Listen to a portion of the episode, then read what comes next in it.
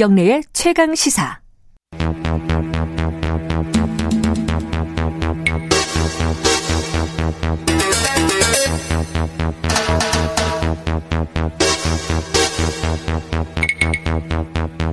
네, 사건의 이면을 들여다보고 깊이 있게 파헤쳐보는 시간입니다. 추적 20분 오늘도 두 분 나와 계십니다. 박지훈 변호사님 안녕하세요. 안녕하세요, 박준입니다. 한겨레 신문 김한 기자님 안녕하세요. 네, 안녕하세요. 아, 선셋 파크님이 추적 20분은 제가 제일 좋아하는 아. 코너라고. 왜 그러죠? 이유는 잘 모르겠는데 재밌어요. 감사합니다. 감사합니다. 잘할게요. 흔드라님이 박지훈 형님 어, 시원하게 뚫어주시죠. 아. 뭘 뚫어주죠? 제 별명이 쾌변이긴 합니다. 아, 그래요? 그러니까 제가 만드는 건데, 쾌활한 아. 변호사, 뭐 이런 식으로. 아. 그런 뜻인지는 모르겠습니다. 예. 변비약 광고가 들어오지 않을까. 아, 좋습니다. 예. 오늘 얘기는 그 일명 구하라법 있잖아요. 네. 뭐 참, 참 돌아가신 분을 이렇게 음. 이름을 언급하는 게 좀 그런데 다른 이름을 뭐라고 할까요? 어쨌든 뭐 처음에 몇 번만 언급하고 말겠습니다. 어쨌든 네. 이 구하라 씨가 사망하고 나서 친모가 갑자기 나타나서 네. 그동안 양육을 뭐 하지 않았던 전혀 어, 얼굴이 보이지 않았던 친모가 나타나서 음. 음. 유산 다 내놔라. 아, 다는 아니고 일부 내놔라 음. 이렇게 된 거잖아요. 네. 근데 그 뒤에 뭐 법이 바뀐다 어쩐다 뭐 얘기는 있었는데 그게 잘 안 됐다고 하고 개정안만 지금 올라가 있고 통과는 안된 네. 상황입니다. 근데 요번에 또 그 비슷한 일이 생겨 가지고 오늘 이 아이템을 갖고 왔는데 네. 요번에는 어떤 일이에요? 그러니까 한한 살 정도 때까지 서류상으로는 네 살이라고 하는데 어쨌든 예. 한살 정도까지만 같이 살았던 엄마 네, 생모죠, 생모. 생모. 예, 생모. 네. 그 딸이 갑, 주, 죽음을 알게 된 거예요. 그러니까 암투병 어. 끝에 좀 젊은 나이에. 젊은 나이에. 네. 그걸 알게 되고 이제 장례식장에도 안 나타나다가 갑자기 나타나서 상속재산을 나를 좀 나눠줘야 되는 거 아니냐. 이렇게 음. 얘기를 했는데 사망신고 후에 법을 확인해 보니까 생모가 단독 상속자의 법적 지위를 갖게 아, 되는 걸 알게 자, 된 거예요. 법적인 얘기 좀 이따 박지훈 네네. 변호사께 좀 여쭤보고. 그러니까 네. 돈을 다 내놔라. 네. 내가 혼자서 단독 상속을 받아야겠다. 왜냐하면 아버지가 돌아가셨어요 이미. 아. 그래서 받고 이 상모 이 생모가 보니까 장례 비용이나 이런 것들을 언니 통장이나 이런 거에서 썼던 썼던 거예요. 돌아가신 분 통장으로 네, 돌아가신 썼다. 분 통장에서 그러니까 그거 왜 썼냐? 그것도 내 돈인데 원래라고 해서 아, 좀 과한데. 네, 그거에 대한 반환 소송을 제기를 했고 네. 그래서 이 부분에 대해서 지금 법원에서 합의 조정을 좀 해보려고 네. 상황이 진행 중인데 이 유가족이 인터뷰하는 거를 제가 직접 들었었는데 아 방송에 인터뷰 예, 방송 인터뷰를 했었는데 음. 굉장히 좀 너무 좀 안타깝고 좀 너무 뭐 이런 표현이 어떨지 모르겠지만 어 이런 이런 일이 있을 수 있나 이게 음. 누가 죄값을 받아야 되나 이런 생각이 들 정도로 굉장히 딱한 사연입니다. 그러니까 생모가 돈 내놔라 뭐 네. 이랬는데 지금 유가족이라고 하면 일단 대표적으로는 계모, 그러니까 계모 아, 새, 동생, 네, 동생이 있고 이제 새엄마, 새엄마죠. 새엄마죠. 그, 그 양육을 했던 새엄마인 거잖아요. 그렇죠. 실제로 이게 이제 구하라 씨 관련된 사건도 비슷, 굉장히 비슷한 거. 예, 그렇죠. 예. 그리고 일전에 기억해보면 뭐 소방관이 네. 순직했는데 네네. 갑자기 또 그 건도 그랬습니다. 어, 엄마가 나타나서 돈 내놔라 네. 이렇게 됐던 거고 이게 네. 상속 순위 때문에 그거부터 정리 예. 상속이 누가 이제 사람이 사망을 하면 상속을 어떤 순위로 피대로 받아요? 갑니다. 피 피대로 예 피가 이제 혈연이라 관계라고 네. 표현하는데 1순위가 1순위가 누구예요? 직계 비속이고요.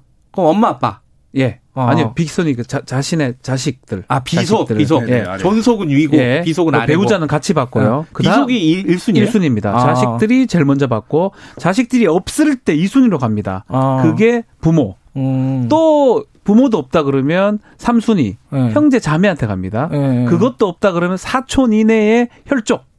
그 사촌 지간까지 네. 받을 수가 있게 되는데 그거는 뭐가 하면 1촌이 예, 1순위가 없을 때 2순위 가 고 2순위가 없을 때 가는 거니까 1순위가 있으면 1순위 다 끝나버립니다. 아, 그러니까 저 아까 그러면 자식, 네. 자식하고 배우자도 포함되는 거죠. 배우자는 계속 계속 옆에 있고요. 네. 예. 그러면은 어 자식도 있고 배우자도 있고 만약 부모도 있어요. 네. 그럼 나눠 갖는 거 아니에요? 아닙니다. 자식만 아, 하고 배우자만 받습니다. 그게 이제 문제가 되는데 그러다 보니까 지금 이 사건 같은 경우는요 보면요 이복 동생은 형제죠. 예. 형제고 의붓 어머니, 새어머니는 네. 입양 어떤 그걸 절차를 밟았으면 가능한데 피 아니면 입양을 해야 되거든요. 입양을 하지 않는 상태라면 친모, 직계 비속이 없는 상태에서 직계 존속만 있기 때문에 단독 상속을 받게 됩니다. 그러다 보니까 친모가 어. 뒤늦게 나타났고 피가 있다는 이유만으로 내가 모든 권리를 가질 수 있으니까 달라라고 요청한 것입니다. 그러니까 지금 사건들 보면은 어, 사망자가 상대적으로 나이가 젊기 때문에 그렇죠. 비속이 자식이 없죠. 없단 자식이 말이에요. 없죠. 자식이 예. 없어서 이제 부모가 이제 1순위가 돼 버리는 그렇죠. 거잖아요. 그죠? 물론 배우자가 있으면 1순위겠지만 배우자가 있었으면 배우자가 네, 그것도 아닌 받겠죠. 거고. 예. 네. 근데 부모가 아까 말씀하셨는데 근데 새엄마가 있어요. 네. 그럼 결혼을 해 갖고 그러면 입양하면 엄마가 입양 절차를 안? 밟은 걸로 보입니다. 아? 입양 절차를 밟았으면 어.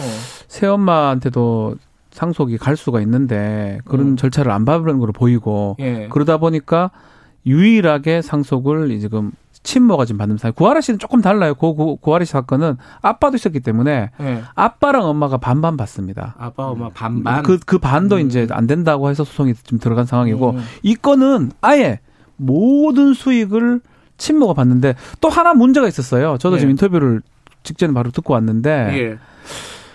이 보험 수익자를 변경을 하려고 했대요. 보험 음. 수익자는 가만히 놔둔 법정 상속이 되고요. 음. 지정을 할 수가 있어요. 음. 누구 누구로 이게 음. 지금 문제가 생길 여지가 있으니까 예. 암투병 중에 다른 사람으로 변경을 하려고 하는 도중에 음. 그날 사망을 한 겁니다. 그래서 음. 변경이 제대로 안 됐고 법적으로 예. 그러다 보니까 그 보험금 역시 다 지금 친모가 가져가는 아주 불합리한 현상이 생긴 겁니다. 아, 그러면은 그것도 가져가고 장례 비용 쓴 것도 내놓으라고 하고 싹 다. 간병비랑 장례비 포함해서 5,500만 원에 네. 대한 그 간병비까지요? 네네 그 야. 부당 이득금 반환 청구 소송을 제기를 한 거예요. 어. 그리고 이분이 돌아가신 분이 살던 집의 전세금도 네. 이 생모가 가져갔다. 1억 5천만 원 정도. 그러니까 1억 5천만 원을 가져가고 전세금도요? 네네 보험금도 자기가 가져가고 예. 사망 보험금 그다음에 이제 암 진단비를 받아서 뭐 간병비나 이런 걸로 좀 썼다라는 거예요 보험에 예. 가입되어 있으니까 이제 그런 부분 포함해서 장례 비용 치른 거 이런 거 5,500만 원도 부당하게 니- 너 가져갔으니 음. 반환하라 이런 소송을 지금 제기한 상태. 그러니까 앞에 보험금이랑 이 전세보증금은 아예 법적으로는 권한이 없는 거예요. 그러니까 음. 이미 가져간 거고 네. 이 5,500만 원 사용한 거에 대해서 음. 그 지금 소송까지 제기한 이런 상태입니다. 음. 근데 그 일전에 보면은 네. 기억을 해보면 그 소방관 순직한 소방관 어, 생모가 나타나서 돈을 가져갔는데 그 다른 그 형 형제였나요? 그 음. 청구 소송을 했잖아요. 네. 그 양육비 청구 소송을 그렇죠. 했잖아요. 어 근데 그걸 또 받아냈단 말이에요. 음. 법원의 판결이 왜 이런 거예요? 이거는? 아 결국은 양육비 같은 경우는 이제 받을 수는 있습니다. 음. 받을 수 있는데 입증의 문제가 좀 있고요. 예. 그리고 아마 그 건을 제가 정확하게 기억을 못 하고 있는데 조정으로 일부 받은 걸로 제가 알고 음, 있습니다. 음. 그러니까 판사도 사람이잖아요. 예. 너 그런 게 말이 안 맞다라고 하면서 법적으로 재판까지 가면 실제로 그만큼 받을 수가 없는데 예. 조정하는 과정에서 당신이 한 게 뭐가 있냐라고 하면서 일부 이제 인정, 일부 돈을 좀 돌려주라라고 판결한 걸 제가 알고 있고 음. 결국 법적인 문제가 지금 생긴 것 같아요. 음. 이런 일이 계속 발생한다는 거는 우리 민법으로 계속 하다 보면 피대로만 자꾸 주다 보니까 상속 결격이 아니 아니란 말이에요. 다른 나라하고 좀 다르게. 그래서 이 사람한테 돈이 가는 게 안 맞는데도 가는 현상이 좀 생기고 그래서 법에서는 법원에서는 아주 예외적으로 그렇게 판결해 주는 게 아닌가 생각이 됩니다. 이게 저 제가 이제 말하면서도 요새 예. 감각이랑 안 맞다고 생각하는데 뭐 계모, 새엄마 이런 표현들이 잘 안 쓰죠, 예, 요새 요새는. 안 쓰는 예, 표현인데 맞아요. 이게 예. 이 말씀을 왜 드리냐면 이게 법적으로 그렇게 부르기 때문에 쓰는 건데 이 민법이 58년도에 만들어졌습니다. 아. 그래서 그 큰 틀이 지금까지 계속 유지가 되고 있는 거예요. 음. 근데 지금 58년도의 재산 관계, 가족 관계랑 지금의 재산 관계, 가족 관계가 같다고 생각하는 사람 아마 아무도 없을 거예요. 왜냐하면 그 이혼율이라든지 사회 보장제도라든지 젊은 나이에 죽더라도 지금은 보험금이 나 이런 이제 재산 형성의 방식이 완전히 달라졌기 때문에 예. 그런 부분들에서 달라진 가족 관계 이런 것들을 반영을 해서 민법이 계속 개정이 됐어야 되는데 예. 사실 그게 안 되고 50년도에 제정된 가족 관념으로 지금까지도 법 집행을 하고 있는 상황이니까 이 부분이 굉장히 낡았다라는 이런 생, 이제 판단을 할 수밖에 없는 상당히 거죠. 낡았죠. 그래서 그 법을 조금 말씀드리면 상속 결격 사유입니다. 예. 상속을 지금 순위대로 가는 게 맞는데 결격 사유를 다섯 가지를 규정을 하고 있어요. 우리 민법에. 아, 상속 순위도 규정하고 있고 네. 결 이런 사람들은 상속을 안 된다. 네. 상속이 안 된다.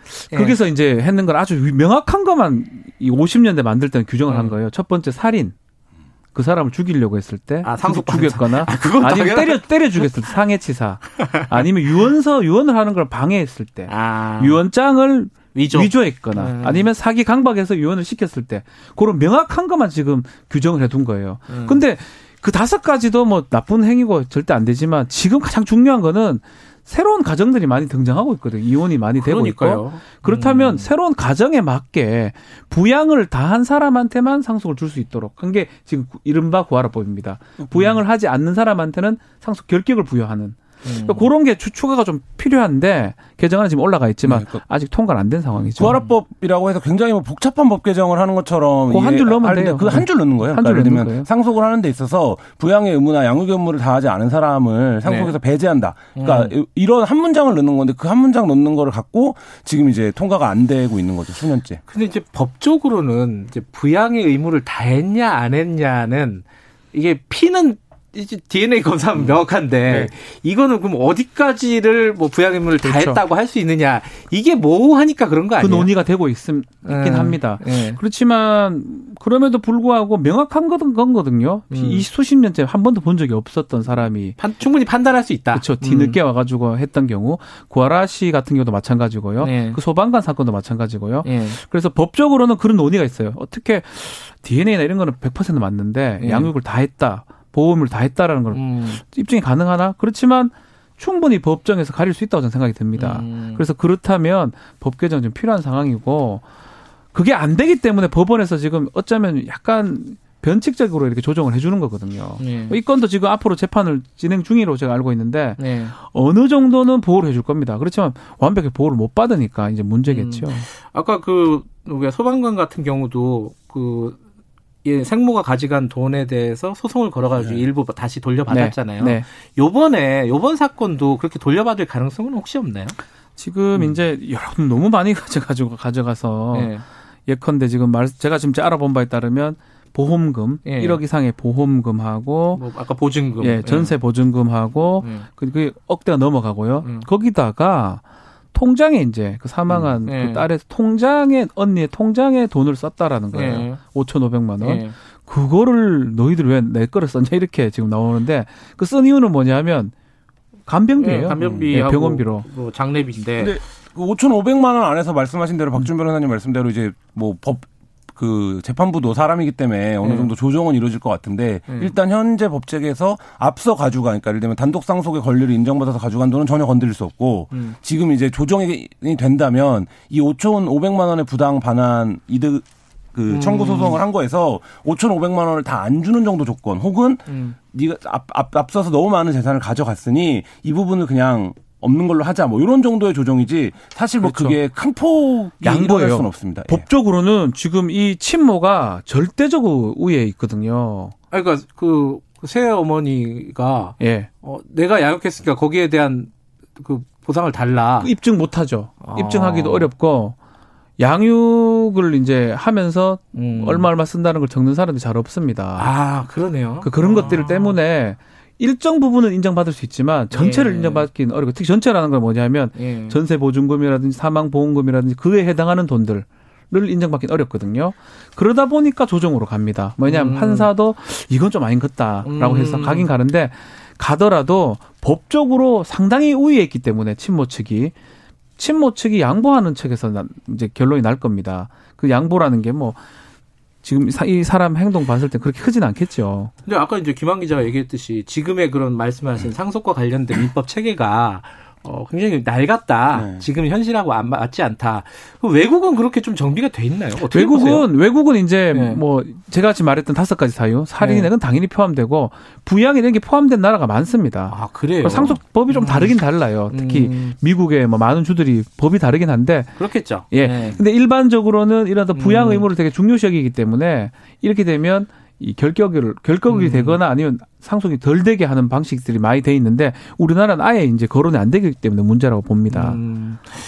이게 구름 커피 한 스푼이 범죄 아니냐 이거는 우리 상식으로 생각하면 범죄죠. 범죄죠. 법적으로는 권리라는 법적으로는 거죠. 지금 오히려 이그 어. 고인을 음. 양육하고 고인과 같이 지냈던 가족, 음. 실제 그, 가족이라고 볼 수도 있죠. 그분들이 지금 범죄가 되버렸어요. 네, 범죄가 되어 있는 상태. 횡령 이런 게 돼 버렸어요. 한지혜 님은 빨리 법을 개정했으면 좋겠다. 예. 이게 요번에 21대에도 올라가 있나요? 지금도 올라가 있어요. 제가 알기로 서영교 네, 서영교 의원이 발의했죠. 개정안을 낸 걸로 알고 있는데 음. 이제 제가 말할 때 그거예요. 지금 진행 작가 말씀하신 음. 양육이라는 걸 어떻게 이게 정확하게 입증하냐. 그것 때문에 논의가 되고 있긴 한데요. 음. 한번 불을 개정 논의에 불을 붙이면 음. 쉽게 통과를 시킬 그러니까 수 있다는 생각이 들거든요. 법이나 다 개정할 때뭐 음. 법적 안정성을 해할 수 있다라는 것들로 다 방어를 하거든요. 그러니까 음. 지금 이제 말, 말한 논리가 그런 거죠. 그러니까 말하자면 양육이나 뭐 이런 걸 어떻게 법적으로 측정하느냐 네. 이런 부분인데 사실 이제 그것 때문에 어, 여러 가지 문제들이 발생하는데 중요한 건 뭐냐면 이 법을 처음 만들었을 때랑 지금이랑 가족이라고 하는 것의 개념, 그 다음에 가족이라고 하는 관계 이런 것들이 완전히 달라졌다라는 거예요. 사회 통념은. 근데 음. 법이 결국엔